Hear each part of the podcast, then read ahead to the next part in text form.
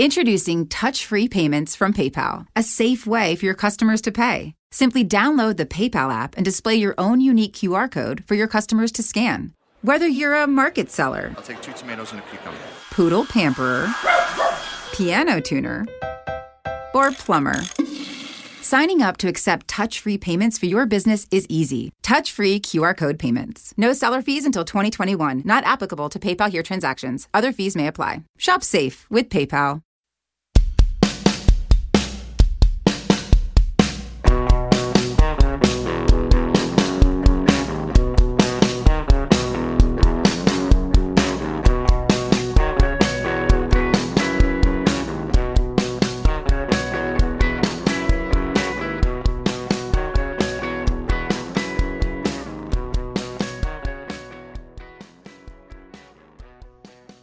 And welcome to So What's the Problem? in which we rewatch movies from our youth and see how problematic they may be by today's standards.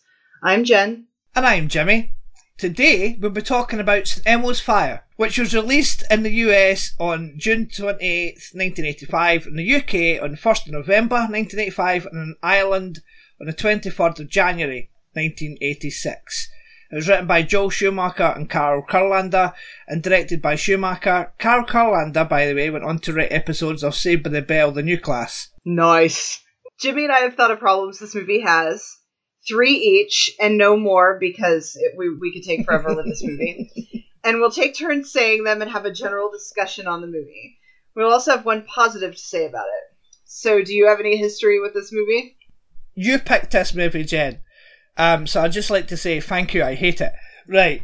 Um, well, I did see this movie in the, the late 80s, it must have been. I think I recorded it off TV, and um, so it would have been the edited version. Probably on BBC One, so it would have been edited back in the late 80s. And I remember liking it. I remember liking the characters and not thinking the characters were horrible, hideous human beings.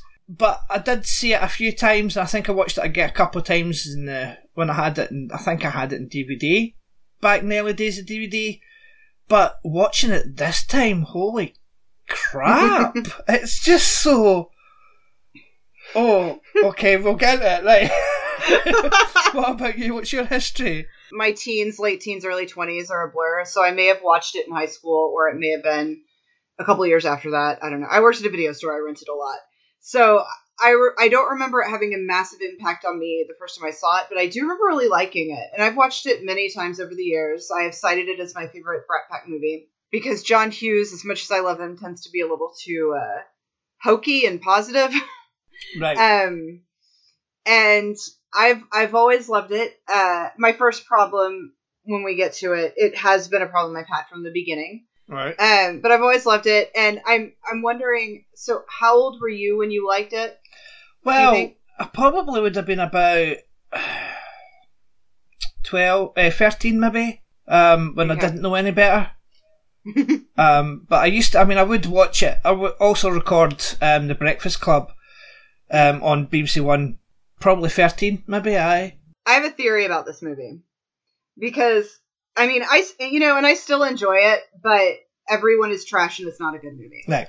Um, uh, my theory is that when you watch it when you are younger, like when you're in your teens or even early 20s, that like I know I watched it and I'm kind of romanticizing what it's like to be that age. Mhm. And even though everything's so dramatic, it's like they're grown ups and they have jobs and they're making their way in the world Mhm. and they're figuring it out. And they have this group of friends that they love so much that they've been friends with for years. And i i wanted that. Right. which watching it now seems ridiculous.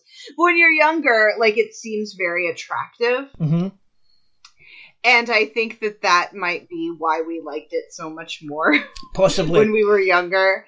Um because you don't you don't know better. And when you're a teen everything's dramatic anyway right yeah. like kids are just rem- dramatic Yeah. Well, no, I mean, I freely admit I was a fucking idiot back then, so that's why I liked garbage like this back then. Um, yeah, you said, you know, they're, they're friends and they've known each other for, for years and everything, but they don't seem to like each other a lot of the time. well i have a i have a lot to say about about this Right, Um, so we'll just get into your first problem then that you've had for a while, for years now. Anything and everything having to do with Kirby. Second problem. like I I wrote it down before like you know I sit down with my coffee and I start the movie but before I start you know I have my notebook Mhm. at the top of the page I write write the name of the movie and on the side I write the numbers 1 2 and 3 so I can write my problems and before I pressed play I wrote Kirby down as the first problem. I didn't even wait to start the movie. Because and look, I love Emilio Estevez. Mhm. I watched The Mighty Ducks yesterday, and that is a damn fine film. um, it's awful. It's always been awful. I've always felt he was a stalker. It got worse this time because I know more and I was paying more attention. Mhm. And um, first of all, sweet Andie MacDowell. I know. She was a model, and she credits this movie with changing her entire life. And I'm happy for her. I've seen her in things where I like her. She's not great. No.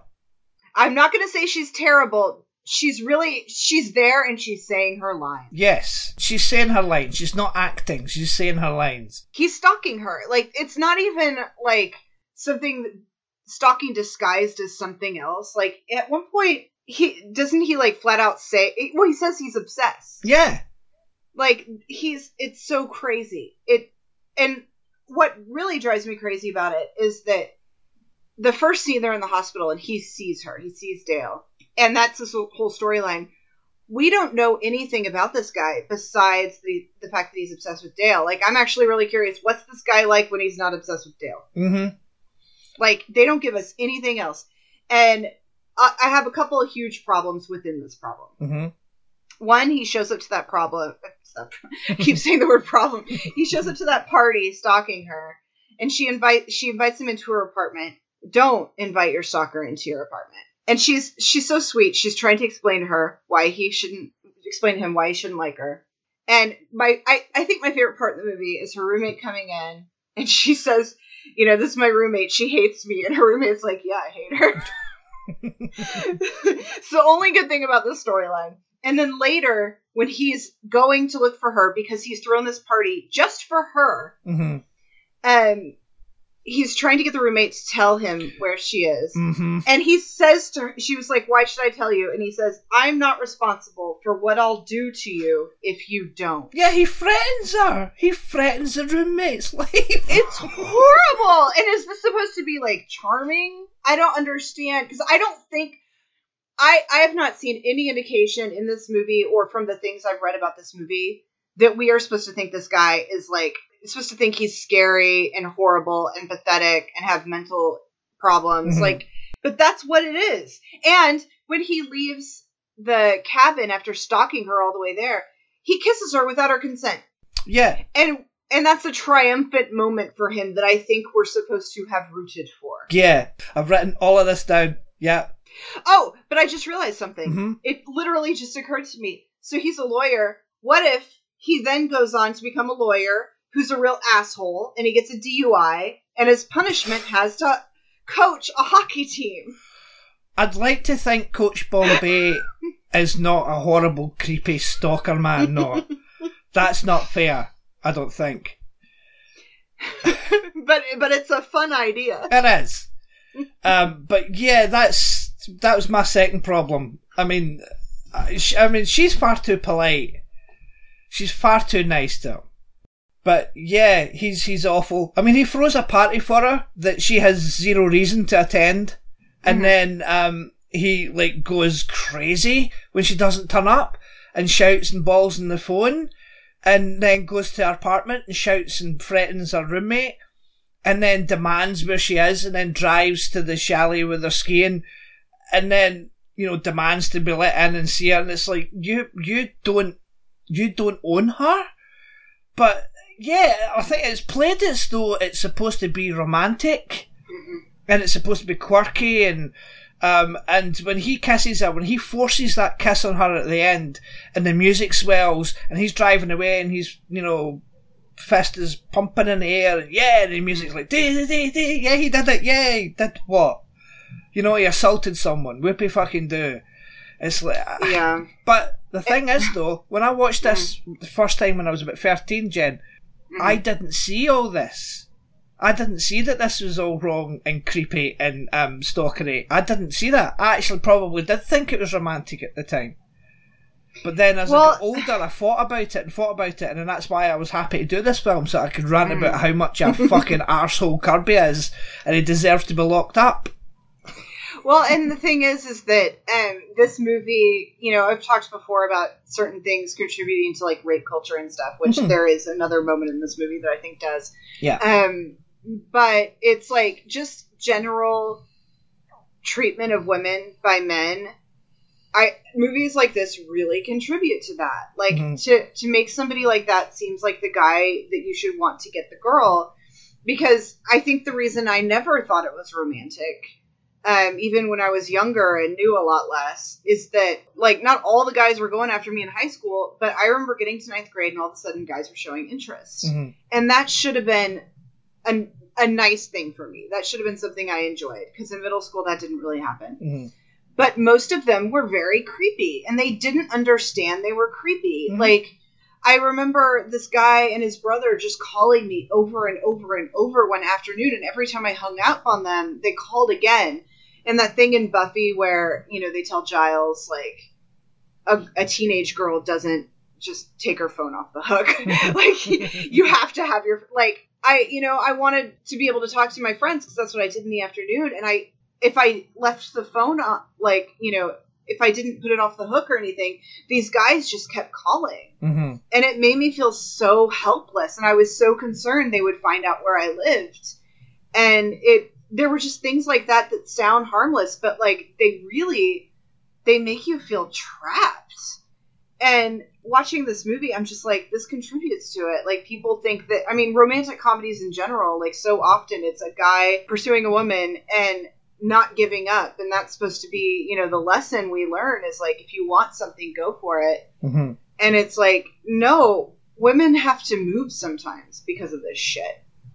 God, it just pisses me off so much. And I, I hate how nice she is to him. Mhm. It it drives me crazy. I like why is no one in this guy's life being like, You're nuts? Yeah, it can't. This can't be the first time he's acted like this. This just doesn't happen out of the blue. Yeah. To be fair, though, his friends have got a lot more to deal with than his shit. That's true. And I but I will say this. So her roommate hates her. She Mhm. will openly admit that she hates her. But women stick together because this woman hates her, but she refuses to tell to sell her out hmm until she is threatened. hmm Which at that point maybe call the cops and send them to the cabin. But hmm like I, good for her roommate who hates her for holding out as long as she does. Yeah, you can absolutely tell that this was written by two men. Well, but one of them's gay. That like doesn't make any difference, Jen. I know, I know, I know, but you'd hope, you'd hope like, it's it's something about the fact that, like, you know, usually these things are written by, you know, stereotypically they're written by straight white men, hmm and you hope that one little change might make a difference. But and the thing is, the other guy, I forgot his name already. The other guy who wrote this, this is supposedly based on an experience he had when he was younger. So I'm like, did he stalk someone? I want to know more details about that. Yeah. You wouldn't really know that this is written by a gay man Yeah. because of the lack of gay people in it. And then when someone you think, or they, his friends think Kevin is gay because he doesn't meet their criteria of how someone should live, that's just sort of thrown away to the side. It's like, no, he, it's alright, it's fine, he's not gay. He just, you know, he's in love with this woman who's, you know, um, gonna marry his best friend. hmm And I know it was the 80s and everything, but they could have just have made him gay and then just forget about it and just not. you could have given him another storyline or something, Do you know, instead of a stupid fucking love triangle. Right, so you took my, you took one of my problems, which is fair enough because it is a major problem with this movie, Mhm. right? I I personally think it's the biggest problem in the movie. Yes. I think I think if I had a problem with it watching it as a dopey teen, Mhm. and at the time that was probably my only problem with the movie. Mhm. Like I I think that that is, and plus it's the entirety of a character storyline. Like Mhm. that's why it it is rare that I watch a movie that I like, and there is such a massive problem. Yeah, I think this is probably the biggest problem you've really had with a film that we've we've covered. um, but it's a it's a massive problem that the movie has. It's his whole storyline. Could they not have written something else for him? Could he not? If you're not going to include him in the major storylines of the of the thing and just give him this crappy one of his own, don't have him in it. Yeah. You don't need that character. Kirby contributes nothing. And then the way that he says blowtorch anyone when he's gonna, you know, blowtorch the uh, the bars of Jules's window, it's like he's a psycho. a man is a psychopath. The way he says that, blowtorch anyone? Yeah, stay the fuck away from me, you creepy, creepy man. Why is he with this friends group? Although they're all, I mean, they're all in their own little world, and they probably didn't notice how, you know, stalkery, stalkery he is anyway. So, right. So since since we shared a problem, you can just go on and do your second problem, Jen. God, I have so many. Like, I could list each of the men as their own problem. Like, I could give Andrew McCarthy a pass, although I do have a little bit of a problem with him. Mm-hmm. But, like, which, by the way, I'll say this in defense of the gay thing. His friends seem like they'd be very supportive of him if he came out, and I like that. Yeah, they would. But you see, I tried my best not to just list like every single character as my problems. all of them, dude. Just all of them are just like Jules has her problems. Um, she's obsessed with her um stepmother, and she wants her to die. That's weird. Um, Ally Sheedy's character, she's she's not as bad. She does sleep with Kevin, but I feel like I missed something somewhere. Like, I might have been writing notes or something. Like, do they. Because, correct me if I'm wrong, but the whole thing is that, I mean, she has slept with Alec, but she's currently not sleeping with him. Is that. I'm a little confused about their relationship. yeah, same here because he's away banging everyone else. Apparently, he's he's having sex with multiple women. Apparently, so I don't understand their relationship. What I I don't get it, and I don't know if I missed something or what. I mean, Because they live together yeah, I don't know. That part confused me. Like and they maybe share that- a bed. Yeah, and and people can live together and not have sex. I actually I have a friend that waited till marriage, but she lived with her husband for a couple years before they got married. So I know it's possible, but it also see like she was talking about when she was talking to Andrew McCarthy about like high school boys and Alec and stuff. She was talking about having sex with people, right? Mhm. Yeah, So it's like she's not having sex with him for some reason, but she won't marry him. mm. I don't know. I I felt the whole. I've always felt that whole thing was really unclear yeah, and I don't I don't get it. and he's Um, very controlling. Well, and he's becoming a Republican, which this is like this is really interesting watching now because I know a lot more than I used to about the '80s and about um, po- the politics of the '80s and the greed of the '80s, and that it like there were all these people who were much more liberal and then all of a sudden turned hmm and it's like it's horrifying. So like, if anything, break up with him because he's becoming a Republican. Like, she seems so horrified. They all seem so horrified by Mhm. it, and Yeah. I think, I mean, like that kind of because politics goes hand in hand with like morals and values, hmm and if your morals and values aren't lining up, I don't know. I know. See, I, I, I couldn't, I didn't like Alec either. Um, and Judd Nelson did this movie in the same year as The Breakfast Club, and he seems like he's ten years older than that movie. So does Ally Well- Sheedy, to be fair. But it's crazy though. I looked up everyone's ages. Okay, first of Yeah. all, Rob Lowe's like twenty when he makes this. right, and everyone it seemed like everyone was 22 or 24 hmm 24 or 25 actually i guess it's like 22 or 25 and judd nelson in this same year he's playing these two characters like one a high schooler one just after college and he's like 25 ally sheedy's at least 22 hmm um but it's it's the odd movie where like these people have just graduated college and the actors playing them are for the most part actually the right age. But there's one thing I will give Alec credit for is he doesn't really take it doesn't take that long to convince him that Jules is in trouble and he needs to go and help. Yes, but let's go ahead and do my second problem. You go ahead, Jen. Look, it's great. It's great that Billy goes in and helps her. But also, he tried to kind of rape her. My fir- my first problem was Billy is scum. Billy is scum. I think maybe there was something about, and I think this kind of stuff happens in real life too. Like, there's a comfort to you're in the dorms, you're all not not children, but you're not adults. You're in mm-hmm. that like like college is that weird, um, like kind of like purgatory in between. And so maybe Billy was even a good friend's friend when they're like living this college life.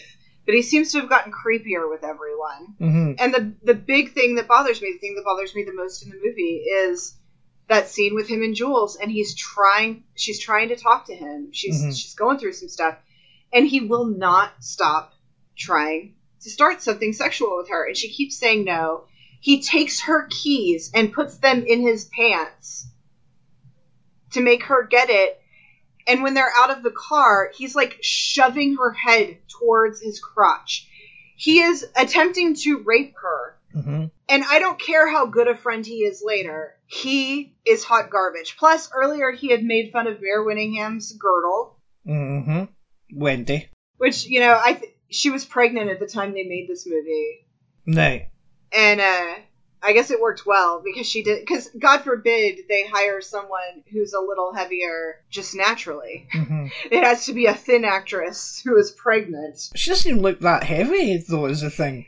She she doesn't, but in comparison to the other women, she Mhm. does. Like yeah, okay, it's fair enough. it's that thing where like especially now she would be considered super thin in compare. Well, they also have her in really bulky clothes. Yeah, she she is wearing baggy jumpers and stuff. She's more mousy than anything, right? Yeah. Um, but he makes fun of that, and what really pisses me off is like, you know, she's clearly in love with him, and he's obsessed with her virginity, which is disgusting. Oh. And at the end of the movie, when she's like, "Why do you give a shit about my virginity?"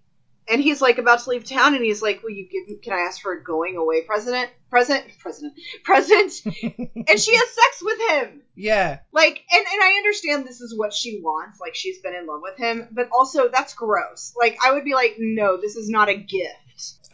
It, it is gross. And another problem I have with Billy, and this is small, like, if I didn't have so many problems with this movie, I would have just made this one of my problems. hmm He's leaving at the end. hmm Everyone's sad to see him go, which, like, they shouldn't be because he sucks. hmm He has a saxophone over his back. Why doesn't he have a case for his saxophone? Yeah, also, he sold his saxophone. You know one of his friends bought it back for him. But, like, why doesn't he have a case? Yeah, I know. He should have a case for his saxophone. Also, let's not forget this little uh, tidbit that he's actually married and has a baby. Okay, here's where I'll give him credit. And this could be very controversial, but I'm just going to say it.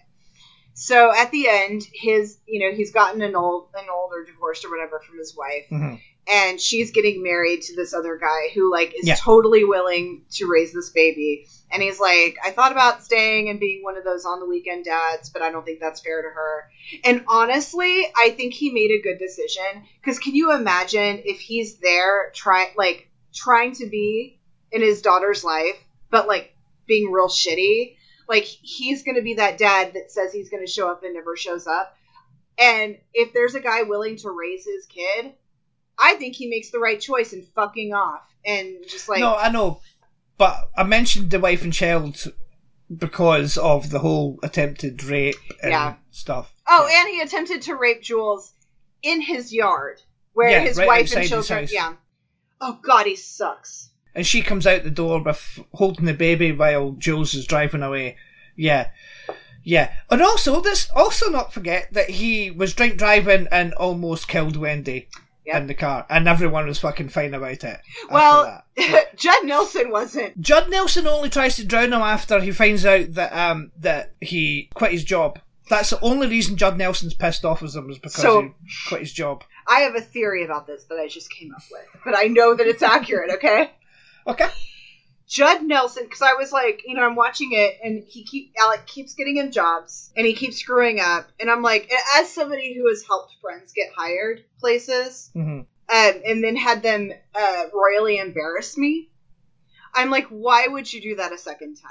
Like, why would you keep doing that? And it's not friendship. It's that Alec likes feeling better than other people. Yeah. And I think he does. keeps helping him and wa- secretly wants him to screw up so that he can yell at him and shove his head in a toilet and Mhm. feel so superior. yeah, but then, you know, find another Mm. job for him so he can do it again. Yep. Yeah. Also, Alec tries to kill um, Kevin. Let's just not forget about that. He tries to, you know, he hangs him over the thing, and he is actually going to drop him. Fire escape. My third problem is the theme song. okay, can I tell you a thought I had earlier? So I was I was thinking about the movie while I was driving around and putting up uh, signs for candidates in uh, people's houses, which I'm mostly just mentioning because I have to mention in any place where I have a platform that you should go uh, work for your local politicians and try to get people to vote. Um, Mhm. But that's a whole other thing. But anyway, I'm driving around and I'm just really like all I was thinking about the entire time I'm driving around was this movie. I was thinking about the song. This oh, I love a saxophone solo. This Mhm. so- like I'm thinking about St. Elmo's Fire, and I'm like, do I love this movie or do I just really like the song? Right. See, I I don't hate the song. Um, I'm just sick of the song because I listen to I listen to like eighties radio stations and stuff, Mhm. and they're always playing it, and I'm just fed up with it. But my main problem is, it's not even about the movie. yeah. Um, John Parr and David Foster were hired to write a song for the movie, but Parr couldn't come up with lyrics for um to go along with this shit movie. so instead, they wrote the song about Canadian athlete Rick Hansen, Mhm. who was about to go around the world in his wheelchair to raise awareness for spinal cord injuries. Um, it was called the Man in Motion Tour. Um, so instead of writing a song for the movie, Parr wrote it to promote the tour and added the title of the movie to make it sort of fit. So even the guy hired to write the theme song wanted fucking none of this movie's nonsense. Well, here's the thing: he hadn't seen the movie. John Parr had not watched the movie, and the, the the thing is, he was killing two birds with one stone. The guy he, who did you Yeah. say he worked with? Uh, David Foster, he Okay. did the, the, the score. So if I'm remembering correctly from what I read, it was like David Foster was friends with Hansen, and it was like they snuck it in. It's like they he wanted to write a song about him, but he also Mhm. had the job of writing this song. So it's honestly a matter of someone just trying to do two things at once, like trying to kill two birds Yeah. with one stone, which I respect the hell out of. No, I do. But the problem still I have is the fact that if John Parr has been hired to write a song for a film and he's supposed to write it with the composer of the movie, maybe he should watch the movie and then get ideas of what to write. But Um, if I mean, Joel Schumacher told them what they wanted, what he wanted them to touch on in the song. So he Right. didn't necessarily need, seem, need to watch it. But my understanding is John Parr did see the movie and fucking hated it. So maybe it's Mhm. best that he didn't see it. well, that's good. That's good. No, I, I fully respect John Parr. I love the fact that he just said, fuck it, I'm not even going to bother and just write about something else. I love that. And the only thing about the movie and the song is the fact that St. Elmo's Fire is said in the song. That's the only thing. That's it. And he was told not to put the words St. Elmo's Fire in the song, and he did it anyway. But he had to. He had to. Otherwise, it would be nothing to do with the, the movie. but Schumacher didn't want him to put it in the song. That's Mhm. the thing. Like, it, I know. I don't know. It's it it's it's crazy and but I love the song. It is ridiculous how much I love this song. And I I just remember a few years ago Dylan and I were driving around the song's on the radio and of course I turned the volume up and I'm like doing my fist pump while listening to it Mhm. because it's the kind of song you got to do a fist pump to. And uh, I was like, you know what? I don't even know who sings this. And I looked it up and like I don't know John Parr, right? Mhm. and I I do this thing some like I really want to know the names of artists I like. Um and so I just sat there and just said John Parr's name over and over again. And then for every once in a while, like weeks could pass, but like Dylan would ask me who sings. Elmo's Fire, and I would say the name, and that's how I memorized it. It's the Right. only reason I know who who sang it. Um, but before we started recording, I was reading this um, Entertainment Weekly um, oral history about the movie um, from a few years ago, and uh, I wish I'd written the quote down. Judd Nelson talked about how the most cringeworthy thing was like the stupid video they did for this movie. Mhm. And Yeah, that video is. I, I, did you watch it? Yeah, I've seen it loads of times. Yeah, it's it comes on on TV. I watch it an eighties station on TV, and it comes on quite often. I watched it for the first time today. Oh my god. It's like at the end when he's walking up to each of them and he'll like put his hand on their shoulder and they do that cheesy like head nod, like what a crazy time or whatever it's supposed to mean. I know. It is bad. And it's so funny reading that oral history. And I should have talked about this with Billy, but I totally forgot. I have a couple quotes I want to read. Mhm. Okay, first of all, Rob Lowe. So sweet, so naive. Doesn't understand this isn't a great movie. And Right. one of his quotes, this is like the last quote in the whole oral history. He says, People love this movie, or we wouldn't be talking about it 32 years later. It's very kitschy and it's extremely dated. There's a lot of great stuff to hate watching it. Which is all correct, but he says, But at the end of the day, when Billy Hicks gets on the bus and pulls away, you will cry. No! No! If anything, I cheer! Because he's hmm. out of their lives! All I need now is for Kirby to leave or get arrested or something, and then that you know, I think the little friends group will be happier.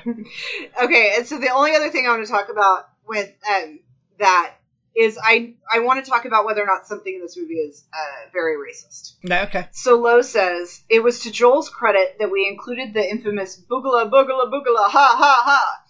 Emilio Judd and I would go out together carousing, and we were always so pissed off about how there would be really rich foreign guys off in the corner stealing the girls we were interested in. They would huddle together and talk like boogala boogala boogala ha ha ha. It was an inside joke moment that made sense only to us. That's super racist, right? Your face. Okay. okay. Um. Yes. yes. Yes. That is really fucking racist. That is awful. I'm really glad I read it after I watched the movie because first of all, I don't like that thing. Like I get it's a it's like a an, an I do like that it's like they've been friends a long time and they have inside joke. Mhm. But something about it like I never found endearing. It was just kind of annoying. And now I know it's racist. I think. Yeah. See, I didn't know the origin of it. Comcast Business gives you fast gig speed internet. And now, ask how to get fast shipping with Amazon Business Prime Essentials, so you'll always be ready to bounce forward. Comcast Business. Offer ends 11 15 20. Restrictions apply. Requires qualifying Comcast Business service. New Amazon Business Prime Essential members only. In business, things move quickly. You have to be ready to shift, pivot, adapt, then do it all over again. Comcast Business gives you fast, reliable internet on the nation's largest gig speed network. And now, ask how to get fast shipping with Amazon Business Prime Essentials. Whoa, that was fast. So no matter what comes next, you can do more than bounce back. You can bounce forward. Offer ends 11 15 20. Restrictions apply. Requires qualifying Comcast Business service. New Amazon Business Prime Essential members only. What's your third problem? Um okay, my third problem and this was so hard to choose. There were so many Yeah. great contenders for my 3rd Mhm. problem. Um I guess the ending because I think that I mean, obviously, the point of this movie is that you get out of college and you want things to stay the same, but they can't stay the same. Yeah. The world changes, and because and your circumstances change, and that causes you to change. And um, it's, I mean, that's very realistic. And at the end, they're, you know, they're all talking like it, they finally accepted the fact that they've changed. They can't keep trying to relive their college years, and they decide they're going to get brunch instead of going out drinking or whatever Mhm. and this is like they've matured here, right? And the message to me, I mean, it, or what I think the message should be more of is Mhm. that sometimes you have friends in a certain part of your life and they don't have to continue being your friends. There's a certain point where you have to say goodbye to those friends and maybe and it's easier these days I think that like you can stay in contact better through social media. Um, so you can still have them in, in your life in a way where you actually do have constant updates on them and you stay in contact. but I wish there was more of that in this movie where it's like we're actually separating. There are two, maybe three characters that I actually like in this movie, um, even though they all clearly make a lot of mistakes. I like Wendy. Right. I like Ally Sheedy. Ally Sheedy's Leslie. Leslie, I'll write that down. you have Wendy and Leslie, and I'll maybe give you Kevin, although I don't like the fact that as soon as he and Leslie sleep together, he starts acting kind of like she's his. Mm-hmm. Um, he does get a bit clingy. Like yeah. like her problem is she has these two men that think of her as their property. hmm Um, and I love that she decides to be alone. But what I want Mhm. at the end is for Wendy and Leslie to say, you know what? Let's go off together into the sunset. We will be friends. And let's leave everyone behind. Mhm. because I don't think any of those people are good for them. I I think all those other people are terrible. I think Kevin shouldn't be in their life because he needs to move away from Leslie or else he's going to end Mhm. up like Kirby. Yeah, yes. I, I, my, my problem is just the ending. Like, I want them to learn that they don't actually need to be friends, hmm and that's that's my problem. I don't think the ending is terrible, but I think that like that's the lesson. If anything, that's the lesson I think most people need to learn at that point in their lives anyway. Mm. So, uh, it's just I want I want Wendy and Leslie to run off together and get an apartment together and be each other's rocks. Mm-hmm. Yeah. Um, because they were good friends in the Mhm. movie, but my well, I have problem with the ending. I have is um that Billy doesn't get hit by a bus. he goes on one and, dri- and gets driven away. That's my problem with the ending. Yeah, they're mostly all terrible. More than anything we've ever watched, I could like I could do like a ten parter Yeah. on this movie. like there there was um a Universal executive passed on this, and once again I wish I'd written the quote down. Um, but he said that these were like seven of the like worst people he'd ever seen on paper. And Joel Schumacher, of course, is you know when he talked about it years later was like, and then he went and made Howard the Duck. Like that's a lesson, but like, I mean, people shouldn't like. I shouldn't like this movie because these people are terrible. Yeah. Um, I don't know why I like it, especially when I like a masterpiece like Heathers. like when I when I think about 80s movies, this is in my top and I don't know why. Right. Okay. So let's talk about nostalgia then. Do you think it's maybe that's that's it's a nostalgic thing you've got going there? I mean, Because I liked this movie when I was younger, and I fucking hate it now. So a few years ago I might have said it was completely nostalgia, but I don't really do that so much anymore. Like right. not to this degree. I th- Okay, but then my other question is, what do you like about it? Um, I like. It's like the things I hate about it are also some of the things I like about it. I like I like I like the messiness of it. I like okay, so think about the Breakfast Club, and I like the Breakfast Club. Breakfast Club's fine. Um, I think Mhm. I think it's one of the better, if not the best. Well, I don't think it's the best, but one of the better of John Hughes' teen films. Mhm. Um, but it's such a fantasy, right? Like, I don't think the movie itself is such a fantasy. Like, I think that if you get that many, that many teens together that are like all so different from each other, you get them in a room together, like lock them in a room together. Yeah, they, some interesting things would probably happen. Um, in a world where they don't have smartphones where they can ignore each other. Um, Mhm. but it also has that fantasy of like, oh, the weird girl gets a makeover, and you know, the rebel actually gets that popular girl, and it's Yeah. it's and then so many people. I mean, the good thing about Breakfast Club is people have their theories about what happens at the end, and I'm you know I'm not going to go on about this too much because I know we'll do it someday, but Yeah. um, we're gonna do it someday. Yeah. people have their theories about what happens at the end, but so many people love the idea that they go to school on Monday and they're friends, right? They get Mhm. along. And I that kind of shit drives me crazy. Like I don't you know, like 16 candles, we're supposed to like really be rooting for her to get Jake and you know, we're supposed to love these happy endings. And this movie doesn't have a happy ending. There are no happy endings in this except that maybe it's like they they get rid of like they're one of their more more toxic toxic friends, but Alec is still there, which I think Alex Mhm. Alec is way worse than Billy overall. Um, I I think the the, the rape. okay. There's that, um, which makes it harder. But I think, Yes. like, if if you think about Billy with Jules, like the way he is with her in that scene where she's in the where she's trying to freeze herself to death, I think that Billy does have some heart, and I, I, he is a bad person. I think that, Or that or he's just trying to save face because he tried to rape her the night before. I don't think he thinks of it that way though. I don't I don't think he's aware that he tried to rape her. I think if you asked him about it, he would be like, no. Um, there are lots of people who rape women. And you think you think Alec is worse? No, no, listen. let let me let me finish my argument. okay. Sorry, sorry. Carry on. Here's my thing. I think Billy, at his core, has a little bit of heart. I think he does. Like, I honestly think he does care about Wendy. He doesn't know how to show it. He is a broken person, Mhm. but I think he has some heart. I honestly think Alec is 100% heartless. See, I don't, I don't like Alec. So, but so why am I defending Alec? But it's just he does, he does go to help Jules, and he doesn't have to. He doesn't have to None of them because he have can just. to.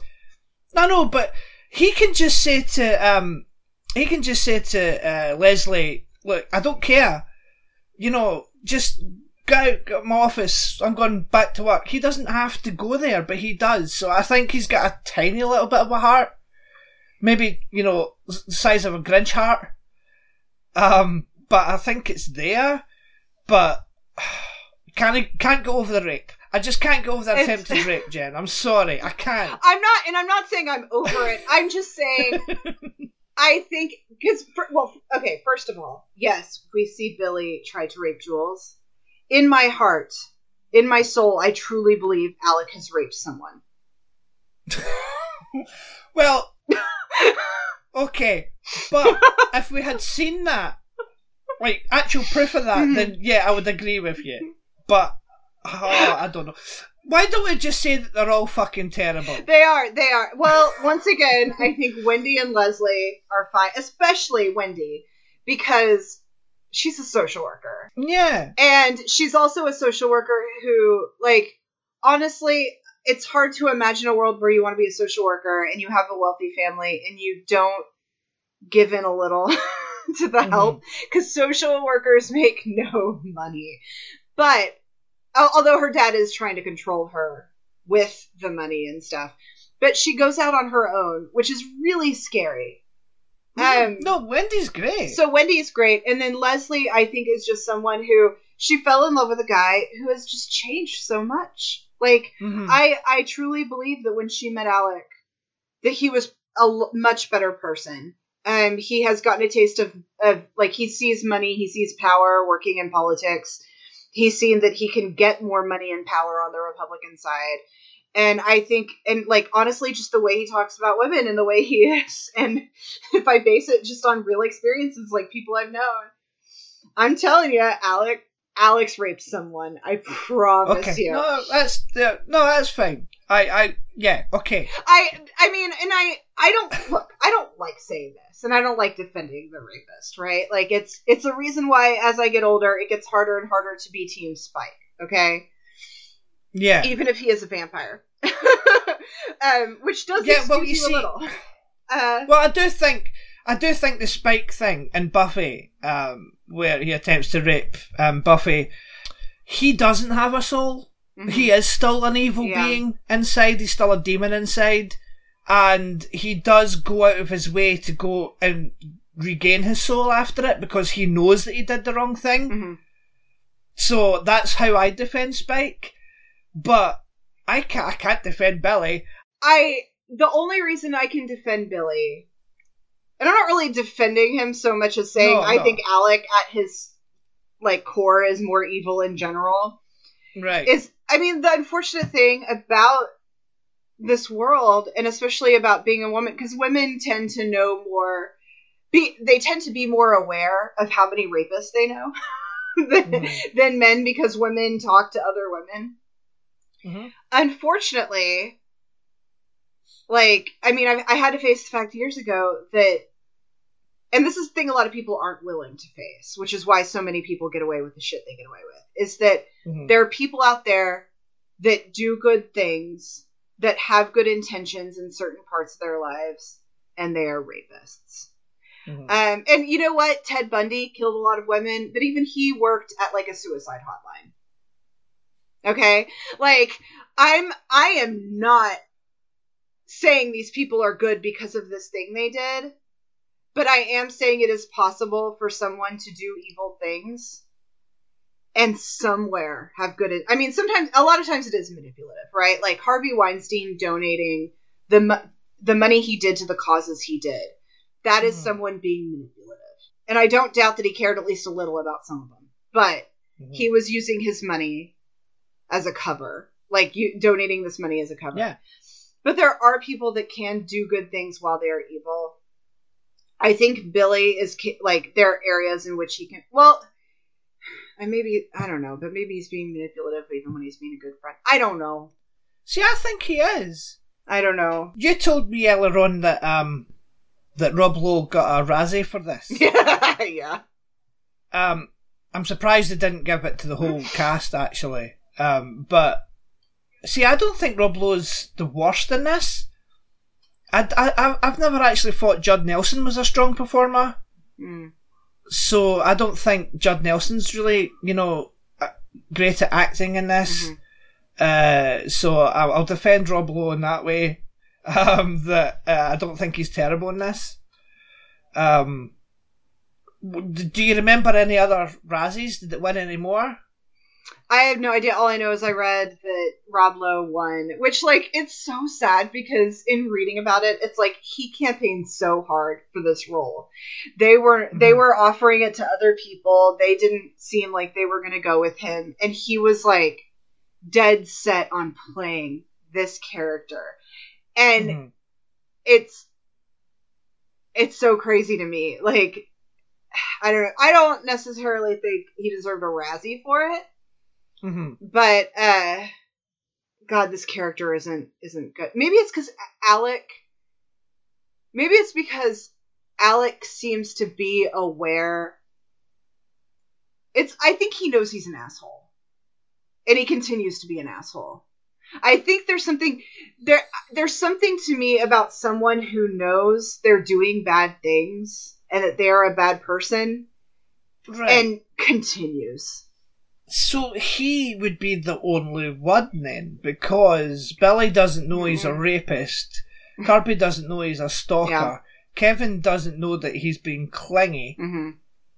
um, after he sleeps with Leslie. Yeah, So I think I figured Alec it must be Alex. Alex the mastermind. Yeah. Alex the uh, the Bond villain. like okay and once again i know i'm putting i'm putting my own things onto these characters Yeah. i think that if these people which this is something we should all be doing and we don't do i know i haven't done it people should be taking their friends who are assholes who are like active life ruiners and sit them down and tell them right so i think that if people sit billy down and tell him you're a life ruiner or tell Kirby that they might actually think about it. They might actually feel bad about it. They might try to change. There might be something in them that doesn't like what they're hearing about themselves.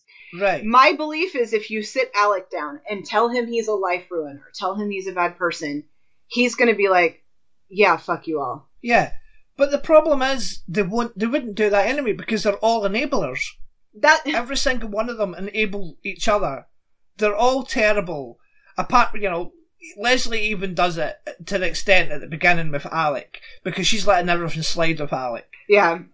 Do you know what I mean? And it's only like about an hour in when she sleeps with Kevin, it, it all the shit hits the fan. Mhm. Right. So, what is your positive? I was talking to Dylan about it earlier, and he was talking about how it's a bad movie. And I don't know why I keep having these conversations with him because he just never agrees with me about that. And I don't need him to agree with me. I just need you to be like, okay, I see that, and then let me go. But I Mhm. tend to grade things on multiple scales. In the grand scheme of Yeah, in the okay. grand scheme of things, this is not a good movie No, it's not. if you read things that the recently deceased uh, Joel Schumacher has to say about this movie, um, Yeah. and what a lot of the actors had to say and do have to say about this movie, This movie was supposed to be a movie about people getting out of college, like in that weird space where they're going into adulthood but clinging on to their college years and having a messy Yeah. time and having messy relationships.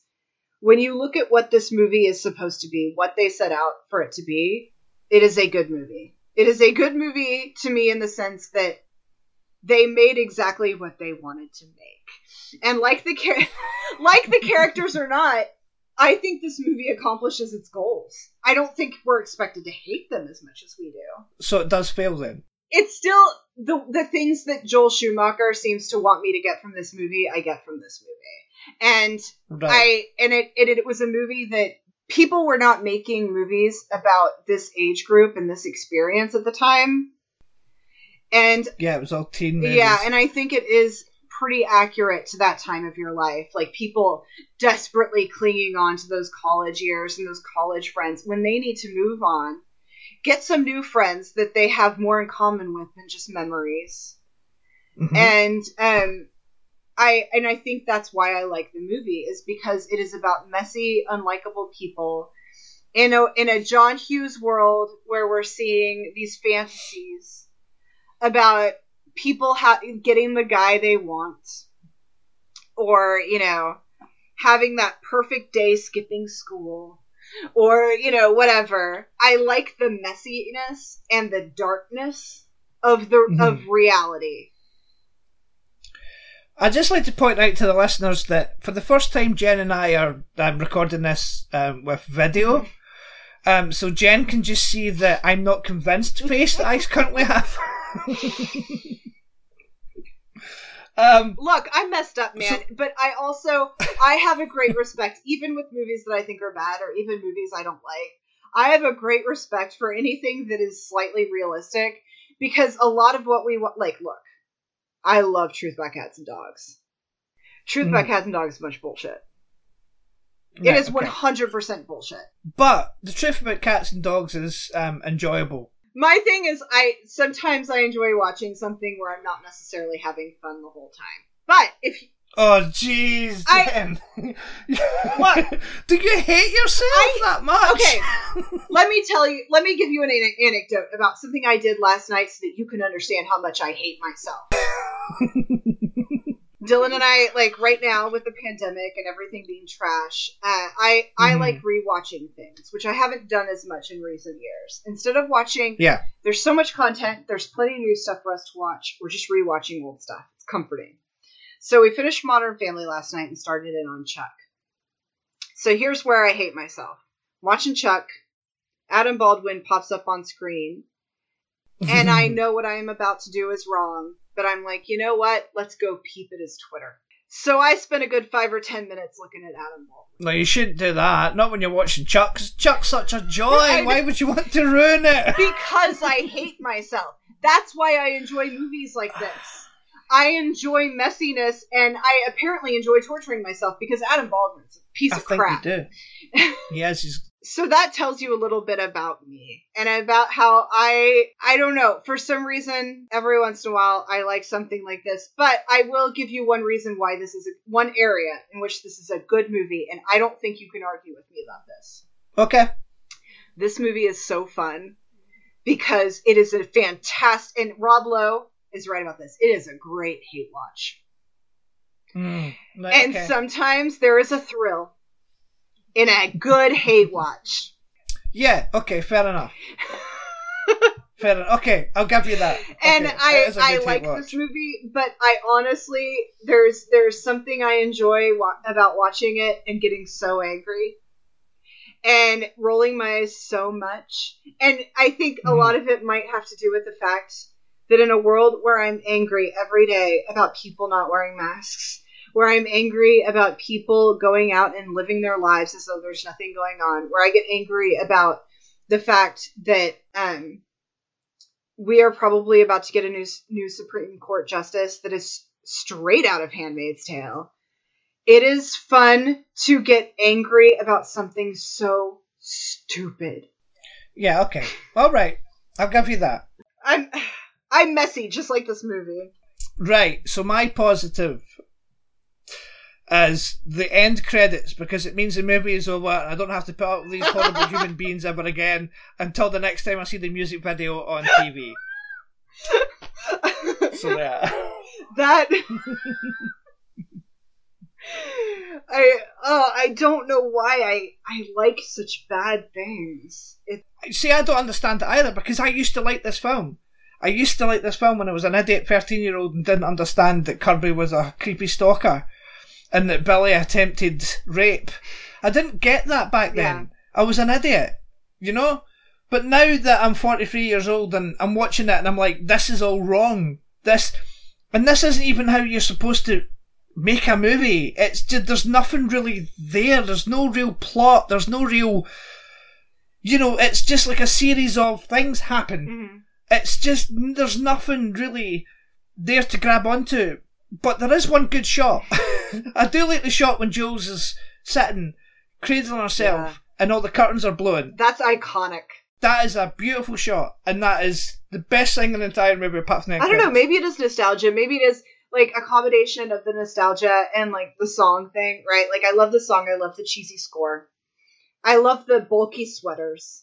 I love I love the aesthetic of the '80s, um, like that kind of '80s where it's like all sweaters and trench coats and scarves and big hair and and you know lots of earth tones and and the the idea that maybe this is what life is like right? That you go to college mm. and you make these friends and then you go out into the real world where now it's like if you made this movie now half of it would be people like crying about their student loan bills right?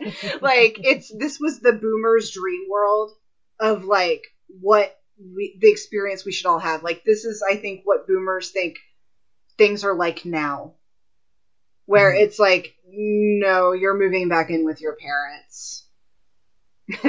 And you're having a much Yeah. smaller life with a lot more debt. Plus these are these are rich entitled people. They went to georgetown. Yeah, you know what i mean like look at the places they're living yeah. I'm going to take great pleasure in saying this next bit. That's all we have time for. um, if you'd like to follow the podcast, uh, it's just my other podcast Twitter. It's at Drop the Pipe Pod. You can go to shiftybench.co.uk and contact at shiftybench.co.uk is where you can send us feedback. Tell us, um, defend, defend Kirby. there you go. send us emails to defend Kirby. That awful, terrible human being Kirby. Um, uh, where can the listeners find you on the internet, Jen? They can find me at, at Pilot Inspectors on Twitter, which I really feel like maybe I should be doing more rants there because I clearly have a lot of opinions. um, and and Yeah. maybe I could find some people there who uh, have as many strong opinions about St. Elmo's Fire as me. Alright, so what you want to do is you want to go onto Twitter and see if anyone is on your side and thinks that Elmo's Fire is a good film. No, Not a I, good film, I'll never say it's a good film. no, it's not. You know, that, in fairness, you did not say it's a good film. Uh, but, I but I think who- it accomplishes that- what it set out to accomplish. Yes, okay, I disagree. but if it set out to accomplish um, pissing off a 43 year old Scottish guy in 2020 so much that he really just wants to rip the TV off the wall, then yeah, it, it set out to accomplish, you know, it did it. Yay! Anyway, tweet me at, at Pilot Inspectors. I mean it more now than I ever have before because I genuinely want to know people's opinions. I'm sorry I'm such a Pollyanna. Like, I like dark things, but I'm ultimately, like, if you listen to me talk about Billy, I am too much of a Pollyanna for this world. Um, Mm. And uh, listen to my Party of Five podcast, Closer to Free, where I am also probably too forgiving. I, I would take Party of Five over this any day.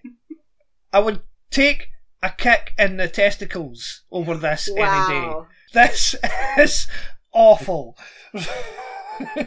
so thank you all for listening. Um, oh, uh, next, next time will be start of a new podcast, Fringe Division, which is Martin and I's um, Fringe Rewatch podcast. Jen and I will be back towards the end of October with uh, Cherry Falls. from 2000. That's the next one we're doing. So if you'd like to watch Cherry Falls um, for our Halloween spooktacular, then please do. Um, yeah, so thank you all for listening, and we'll speak to you all next time. Goodbye. Bye.